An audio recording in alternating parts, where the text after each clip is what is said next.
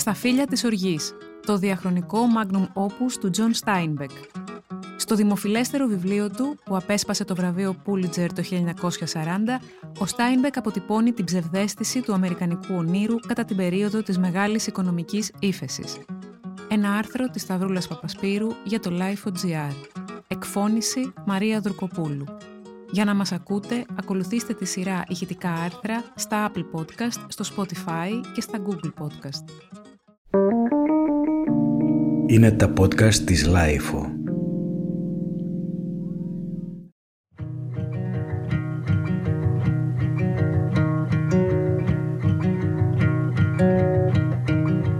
Το 1962, έξι χρόνια προτού ο Τζον Στάινμπεκ αφήσει την τελευταία του πνοή, αποδεχόμενος το Νόμπελ από τη Σουηδική Ακαδημία, φρόντισε να συμπεριλάβει στην ομιλία του το πώς αντιλαμβανόταν την αποστολή του.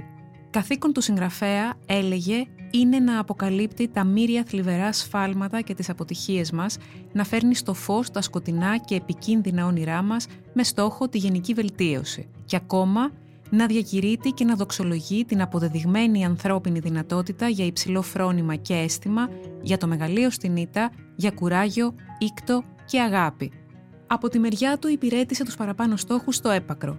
Κι αν κάποιοι κριτικοί στάθηκαν επιφυλακτικοί, αν όχι εχθρικοί απέναντι στην ολόψυχη συμπόρευσή του με αυτό που κάποτε αποκαλούσαμε προλεταριάτο, γεγονός παραμένει ότι ο Στάινμπεκ κατάφερε όσο λίγοι να αποδώσει μυθιστορηματικά τον αγώνα ενός ολόκληρου λαού να γεφυρώσει το χάσμα μεταξύ της σκληρής πραγματικότητας και της αγίνης του αμερικανικού ονείρου.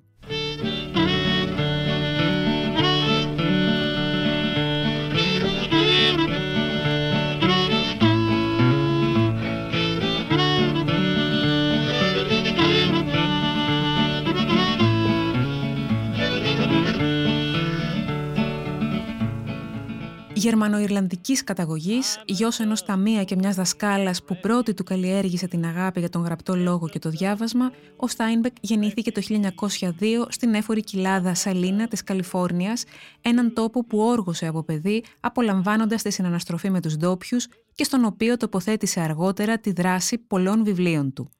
Μετά την αποφοίτησή του από το Λύκειο, γράφτηκε στο Πανεπιστήμιο του Στάνφορντ για να σπουδάσει θαλάσσια βιολογία, παρακολουθώντας παράλληλα μαθήματα λογοτεχνίας και δημιουργικής γραφής. Το 1925 και χωρίς να έχει πάρει πτυχίο, εγκαθίσταται στη Νέα Υόρκη με τη φιλοδοξία να ικανοποιήσει το εφηβικό του όνειρο και να σταδιοδρομήσει ως συγγραφέας. Αρχικά βιοπορίζεται ως ρεπόρτερ, όταν απολύεται κάνει δουλειές του ποδαριού, χτίστης, πλασιέ, μεταφορέας, μαθητευόμενος ζωγράφος, μαραγκός, εργάτης, ώσπου απογοητευμένος επιστρέφει στη γενετηρά του, αποφασισμένος να ασχοληθεί με το γράψιμο. Τα διαβάσματά του, οι ατέλειωτες συζητήσεις του με τους ψαράδες και τους περιθωριακούς της περιοχής του και τα δύσκολα χρόνια που προηγήθηκαν της επιτυχίας ήταν εκείνα που τον διαμόρφωσαν ως πεζογράφο.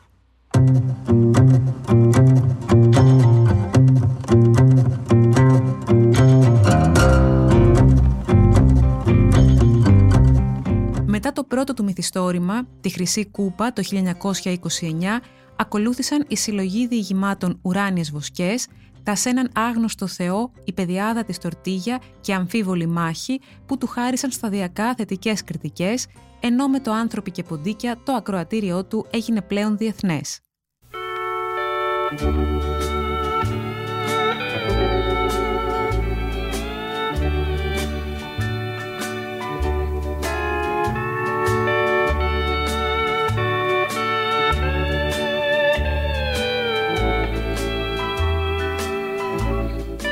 Τα σταφύλια της οργής, που για πολλούς είναι το κορυφαίο έργο του, δημοσιεύτηκε το 1939 και την επόμενη χρονιά απέσπασε το βραβείο Πούλιτζερ.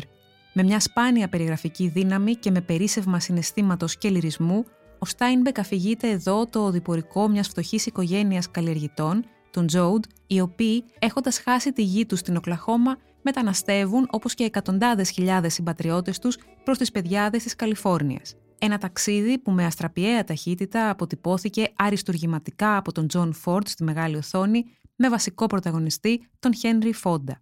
They told me to tell you to get off, and that's what I'm telling you. You mean get off my own land? Now, don't go to blaming me. It ain't my fault. Whose fault is it? You know who owns the land, the Shawnee Land and Cattle Company. And who's the Shawnee Land and Cattle Company? It ain't nobody. It's a company. They got a president, ain't they? They got somebody who knows what a shotgun's for, ain't they? Oh, son, it ain't his fault because the bank tells him what to do. Τα σταφύλια της οργής συνοψίζουν όσο κανένα άλλο μυθιστόρημα τις αρωτικές επιπτώσεις της μεγάλης οικονομικής ύφεσης της δεκαετίας του 30 στη ζωή του Αμερικανικού έθνους. Το 1932 το 1 τρίτο του πληθυσμού της χώρας είναι άνεργο και περίπου μισό εκατομμύριο άνθρωποι, αγρότες που είδαν τη γη τους στον νότο να καταστρέφεται από την ξηρασία, τα χέρια τους να αντικαθίστανται από τρακτέρ και την περιουσία τους να κατάσχεται από τις τράπεζες, πήραν τον δρόμο προς τη Δύση ανύποπτοι για την εκμετάλλευση που θα γνώριζαν και εκεί. Αφηγούμενος την Οδύσσεια των Τζόουντ, καθώς κατευθύνονται προς τον τελευταίο εναπομείναντα κήπο της Εδέμ και καταγγέλλοντας τη διάψευση των ονείρων τους που τους επιφυλάσσουν οι μηχανισμοί του καπιταλιστικού κράτους, ο Στάινμπεκ μίλησε για την πάλη του ανθρώπου με την αδικία και για τους δεσμούς του με την παράδοση, για τη σύγκρουση των γενεών που προκύπτει μέσα από μια διαδικασία βίαιου εξυγχρονισμού, για τη δύναμη της γυναίκας ως συνεκτικού ιστού της οικογένειας, για την ανάγκη της επιβίωσης και τον πόθο για αξιοπρέπεια που οδηγούν στην κοινωνική αφύπνιση και στην ένωση του ενός με τους πολλούς. This land is your land and this land is my land From the California to the New York Island From the Redwood Forest to the Gulf Stream waters This land was made for you and me. As I went a walking that ribbon of highway, I saw above me that endless skyway, saw below me that golden valley. This land was made for you and me. Αν και για ένα διάστημα ευθυγραμμίστηκε με την πολιτική του Κομμουνιστικού Κόμματος, ο Στάινμπεκ δεν απομακρύνθηκε ποτέ από τη γνήσια αμερικανική παράδοση λαϊκής αντίστασης και διαμαρτυρίας. Ειδικά τη δεκαετία του 30 δεν μπορούσε παρά να συνταχθεί με τον λαό. All around me a voice was sounding This land was made for you and me